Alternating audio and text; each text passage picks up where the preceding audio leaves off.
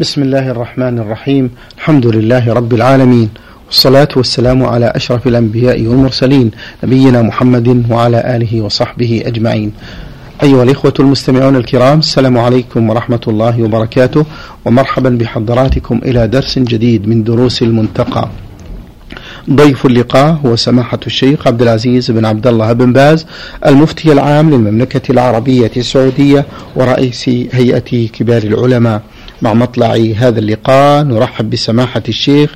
فأهلا ومرحبا يا سماحة الشيخ. حياكم الله وبارك فيكم. قال المؤلف رحمه الله تعالى باب صفة التيمم. عن عمار بن ياسر أن النبي صلى الله عليه وآله وسلم قال في التيمم ضربة للوجه واليدين. رواه أحمد وأبو داود. وفي لفظ أن النبي صلى الله عليه وسلم أمره بالتيمم للوجه والكفين رواه الترمذي وصححه. وعن عمار قال أجنبت فلم فلم أصب الماء فتمعكت في الصعيد وصليت فذكرت ذلك للنبي صلى الله عليه وسلم فقال إنما كان يكفيك هكذا. وضرب النبي صلى الله عليه وسلم بكفيه الأرض ونفخ فيهما ثم مسح بهما وجهه وكفيه متفق عليه. وفي لفظ إنما كان يكفيك أن تضرب بكفيك في التراب ثم تنفخ فيهما ثم تمسح بهما وجهك وكفيك إلى الرسغين. رواه الدار قطني. بسم الله الرحمن الرحيم. الحمد لله وصلى الله وسلم على رسول الله وعلى آله وأصحابه ومن اهتدى بهدى أما بعد هذا الحديث حديث عمار بن ياسر وما جاء في رواياته كلها تدل على أن الواجب في التيمم ضرب التراب ومسح مسح الوجه والكفين وأن هذا يقوم مقام الوضوء.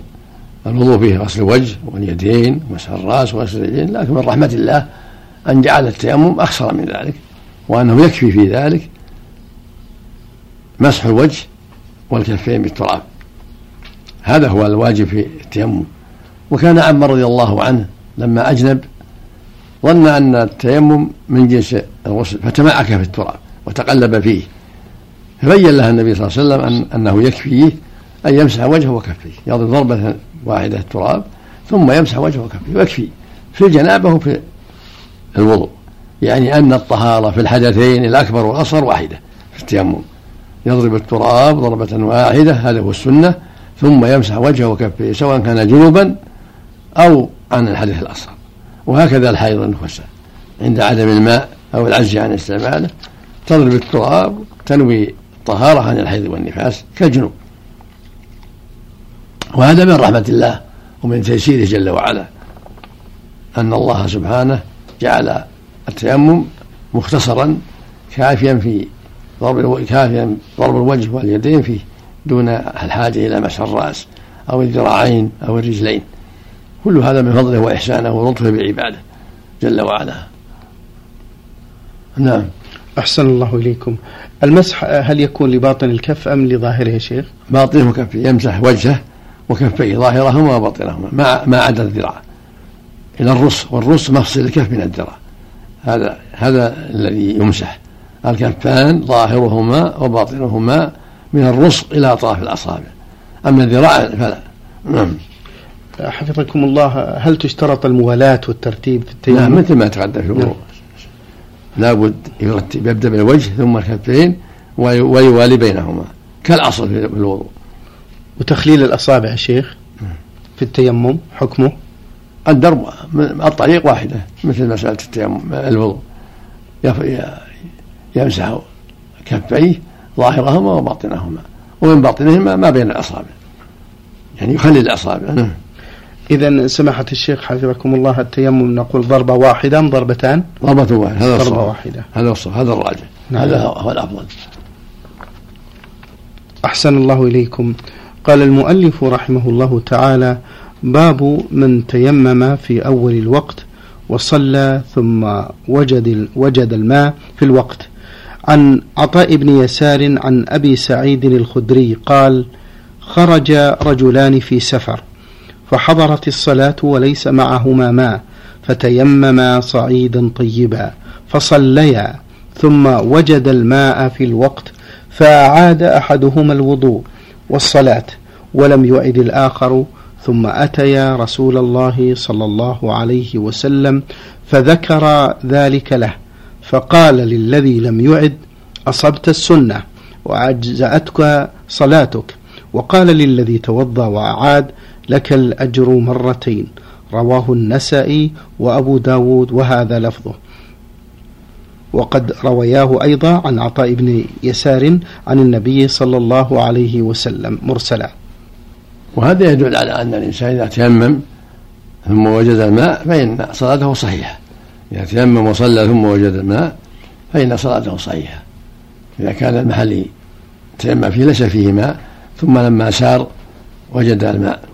فإن صلاته صحيحة لأنه معذور وهذا للشخصان عاد أحدهما قد صليا بالتيمم ثم وجد الماء فعاد أحدهما لم يعد الآخر. فقال النبي صلى الله عليه وسلم للذي لم يعد أصبت السنة لأنه أدى ما عليه أدى فرضه. أما الآخر فاجتهد من أجل جهله وعدم علمه فقال لك الأجر مرتين لأنه احتاط.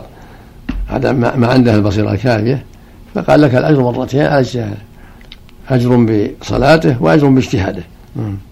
سماحة الشيخ بعض العامة يقول نعيد الصلاة إذا وجدنا الماء حتى يكون لنا الأجر مرتين مثل اللي أصاب السنة له أكثر من ذلك. نعم. له أجور. اللي أصاب السنة له الأجور الكثيرة. نعم. لا يعيد إلا إذا كان جاهل. ما عنده علم. أحسن الله إليكم. باب بطلان التيمم بوجدان الماء في الصلاة وغيرها. عن أبي ذر رضي الله عنه أن رسول الله صلى الله عليه وسلم قال إن الصعيد طهور المسلم وإن لم يجد الماء عشر سنين فإذا وجد الماء فليمسه بشرته فإن ذلك خير رواه أحمد والترمذي وصححه. الواجب على المؤمن إذا وجد التيمم الماء أن يمس بشرته وأن طهارة التيمم لها غاية. وهو وجود الماء أو زوال الجرح أو المرض الذي سبب التيمم. فإذا زال مرضه أو جرحه أو وجد الماء فإنه يستعمل الماء يغتسل في جنابه ويتوضأ لصلاته الحاضرة نعم. باب الصلاة بغير ماء ولا تراب عند الضرورة.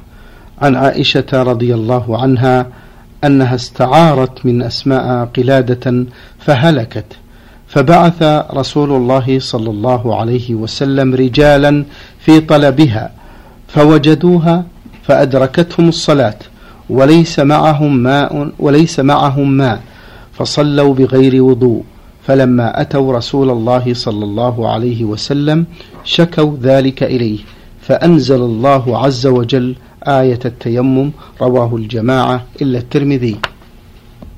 وهذا يدل على أن الإنسان إذا صلى بغير ماء ولا تيمم بعذر شرعي فإن صلاته صحيحة.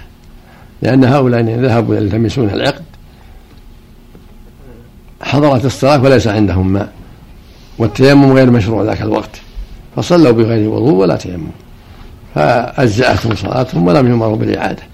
هكذا كل من حبس عن الماء والتيمم فإنه صلاة صحيحة. فلو أن الإنسان في سجن ليس عنده ماء ولا تمكن من التيمم فصلاته صحيحة. وهكذا إنسان جاهل لم يجد الماء وصلى بغير تيمم صلاته صحيحة. لعدم علمه بالشرع. نعم. وأيضا سماحة الشيخ إذا وجد الشخص ماء يباع بسعر غالي ماذا يعمل؟ كذلك عاجز إذا عجز عنه حكم حكم من لم يجد الماء يصلي بالتيمم. وأيضا الشيخ إذا كان الماء لا يكفي إلا بعض أعضائه فقط. يقول النبي صلى الله عليه وسلم إذا أمرتم بأمر فأتوا منه ما استطعتم. يستعمله في البعض مثلا يكفي في غسل نصفه الأعلى أو نصفه الأسفل يستعمله في نصفه الأسفل ويتيمم عن الباقي. أو في الوضوء وهو ما يحتاج إلى الشرب. لكن يكفي يتمضمض ويستنشق ويغسل وجهه وذراعيه يستعمل ويتيمم على الباقي. إذا كان ما له حاجة في ما, عنده ضرورة في, في الماء للشرب والذي تيمم تيمم لم, لم يجد الماء ثم وجد ما تقدم أن صلاته صحيحة. لكن الجاهل فيه, فيه تفصيل. إذا كان جهله له يعني سبب واضح كالذي عاش في في بلاد ليس عندهم علم أو في جاهلية ما عندهم علم فإن لا لا يمر بإعادة ما مر صلى بغير تيمم وبغير وضوء ما عنده ماء.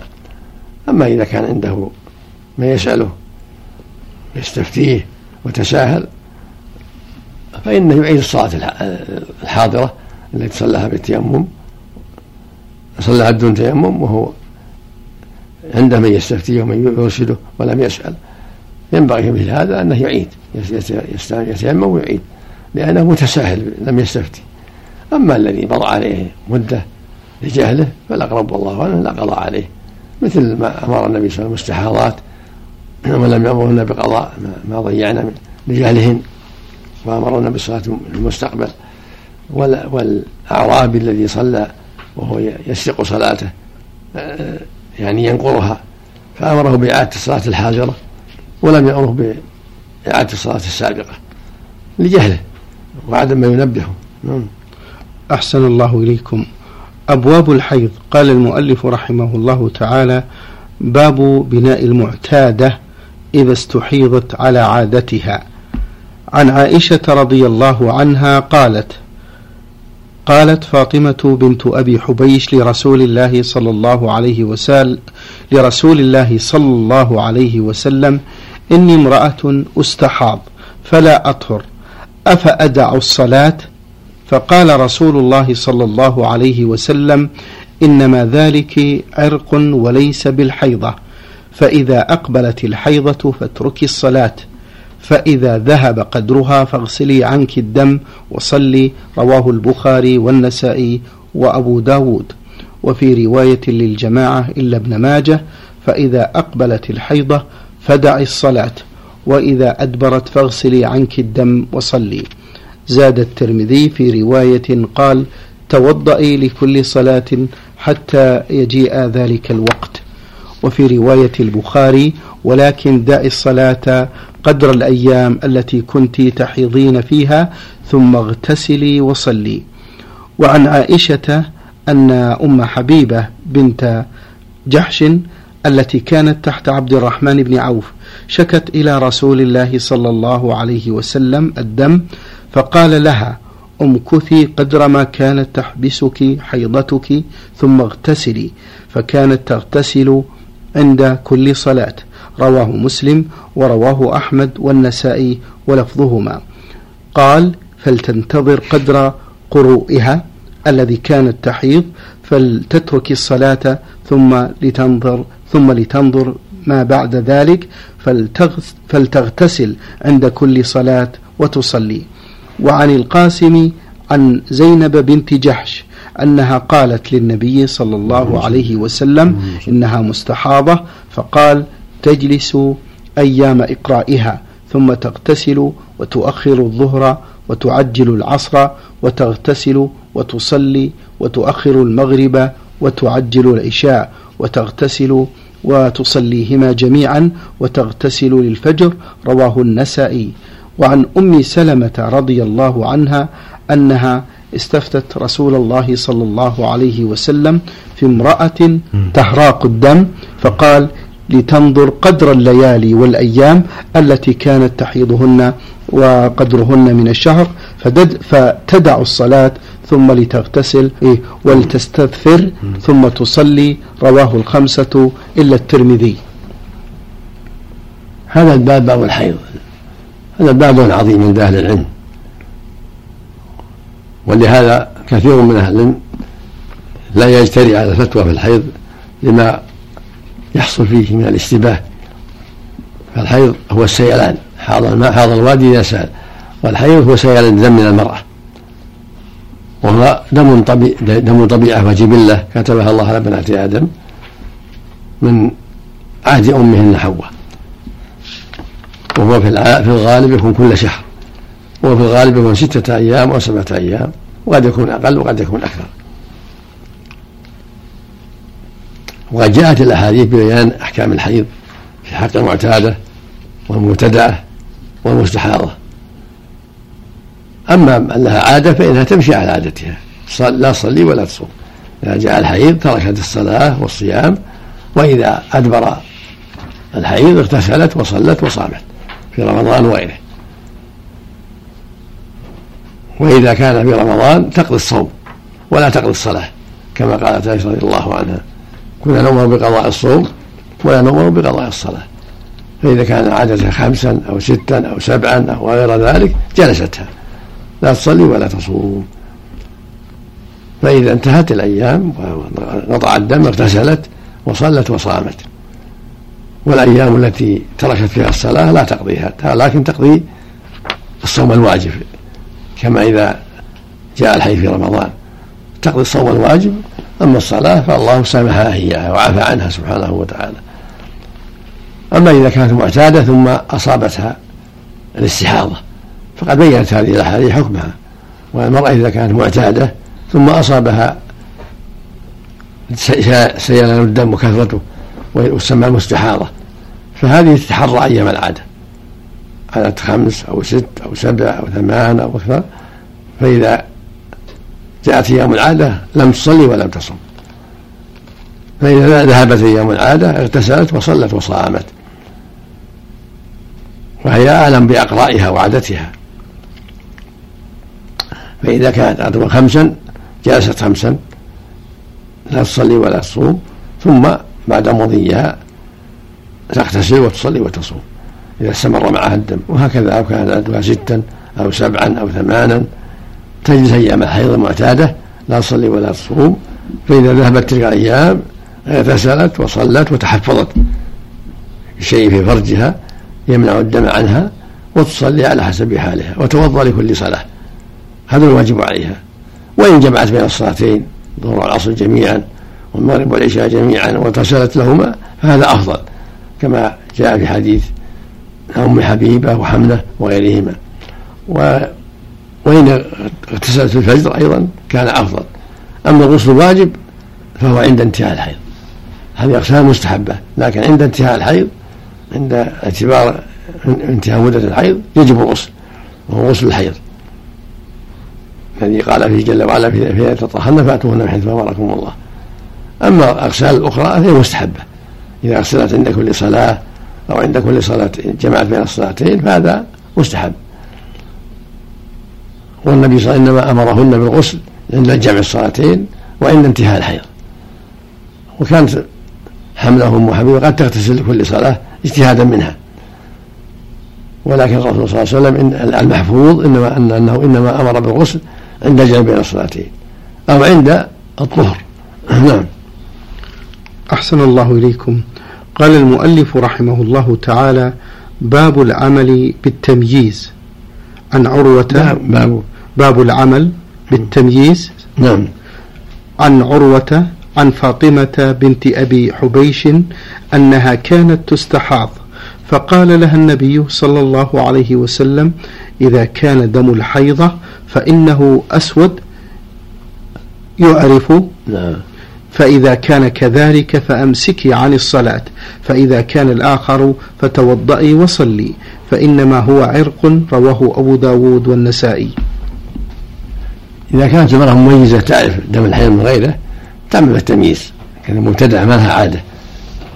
لهذا الحديث حديث فاطمة بنت إن دم الحيض دم أسود يعرف يعرف بالكسر يعني يكون له رائحة ويعرف بالفتح يعني معروف عند النساء. فإذا عرف أنه دم حيض بالتمييز جلست أيام التمييز. ثم إذا ذهب التمييز اغتسلت. تجد أيام الدم الأسود أو المنتن ثم بعد ذهابها تغتسل وتصلي. وهذا هو التمييز.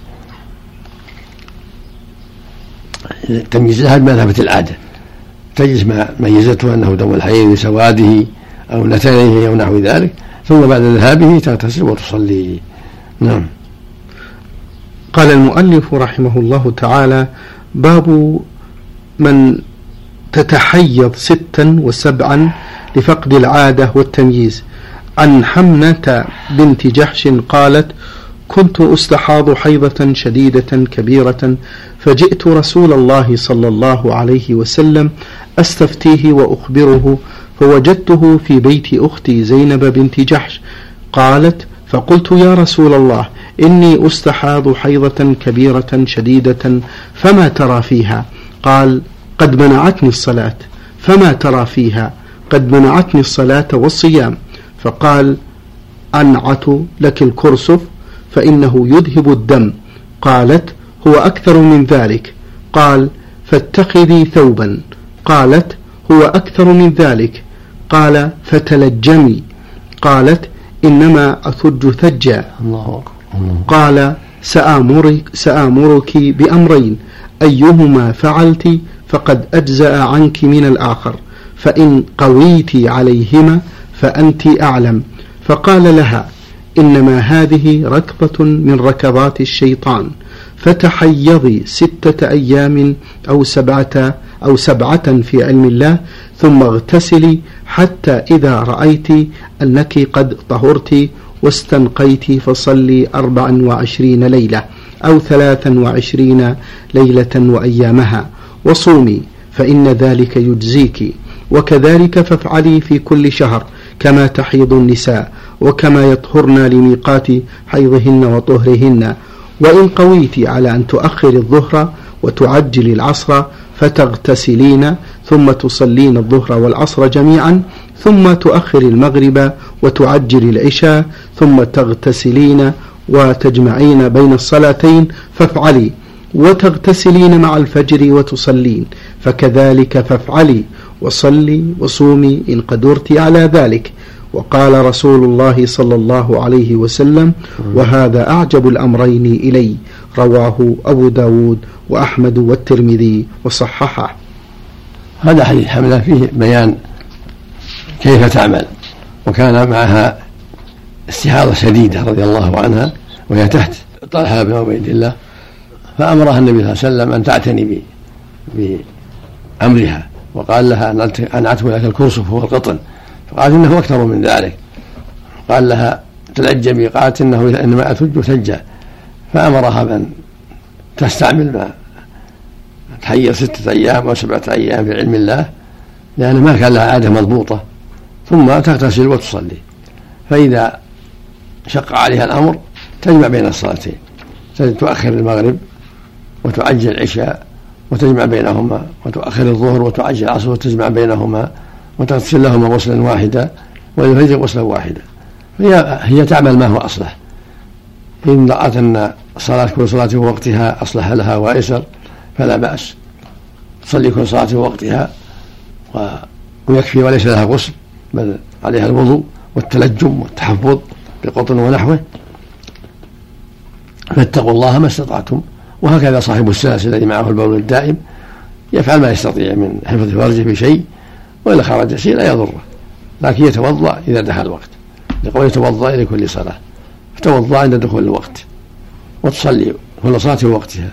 وإن جمعت بينهما لأن أسهل عليها وألطف بها فلا حرج كالمريضة.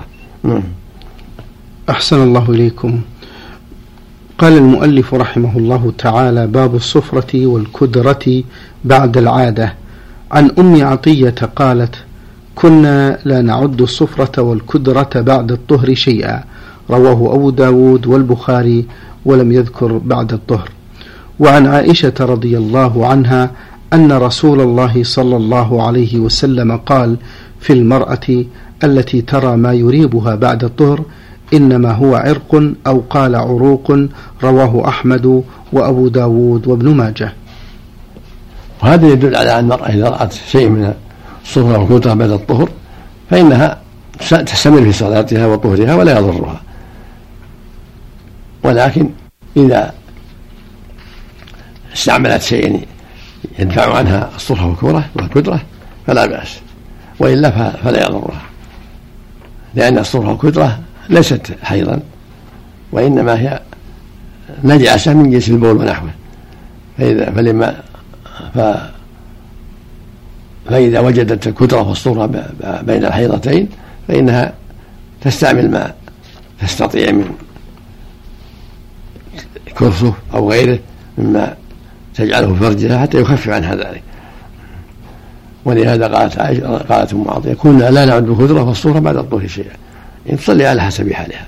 وهكذا صاحب البول الذي يستمر معه السلس يتوضأ لكل صلاة والحمد لله ويتحفظ بشيء إما بخرقه على ذكره وأشباه ذلك وهي تجعل شيئا في فرجها يخفف عنها ذلك. من باب التحفظ ومن باب تقليل خروج النجاسة مع الوضوء لكل صلاة.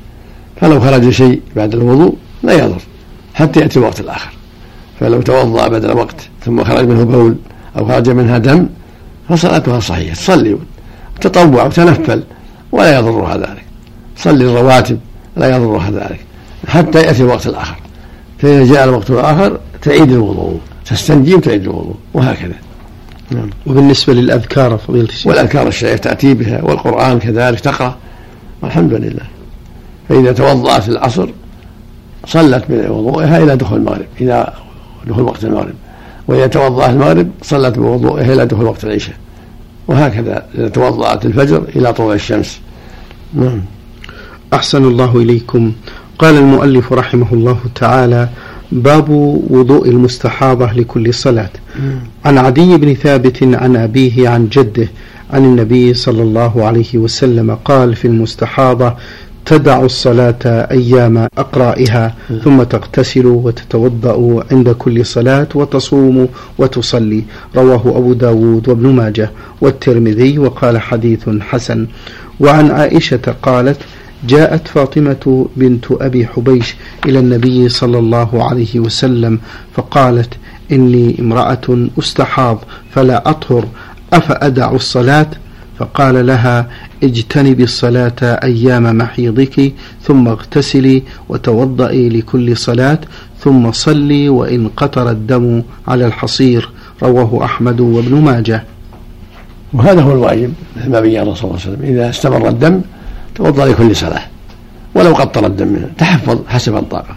وهكذا من معه الريح التي دائمة تخرج منه أو البول يصلي يتوضأ لكل صلاة. ويصلي ولو خرجت الريح ولو خرج البول في أثناء الصلاة أو بعد الصلاة ما دام في الوقت. ولهذا قال توضأ لكل صلاة وفي لفظ لوقت كل صلاة. المستحاضة فتوضأ للظهر العصر المغرب والعشاء وإن جمعت بينهما توضأت لهما وضوءا واحدا. المغرب والعشاء وضوءا واحدا والظهر والعصر وضوءا واحدا. وإن أفردتهما توضأت لكل صلاة. المستحاضة وصاحب السلس من جهة البول وصاحب الريح الدائمة كل ذلك واحد حكمهم واحد. إن جمعوا توضأوا للصلاتين وضوءا واحدا وإن صلى وكل منهما كل صلاة في وقتها توضأ لها في وقتها ثم لا يضره ما خرج في الوقت. نعم. شكر الله لكم سماحة الشيخ وبارك الله فيكم وفي علمكم ونفع بكم الإسلام والمسلمين. أيها الإخوة والأخوات كان معنا في هذا الدرس الطيب المبارك من دروس المنتقى سماحة الشيخ عبد العزيز بن عبد الله بن باز المفتي العام للمملكة العربية السعودية ورئيس هيئة كبار العلماء. شكر الله لسماحة الشيخ على ما بين لنا في هذا الكتاب المبارك وشكرا لحضراتكم أنتم. وفي الختام تقبلوا تحيات زميلي مهندس الصوت فهد بن محمد العثمان والسلام عليكم ورحمة الله وبركاته.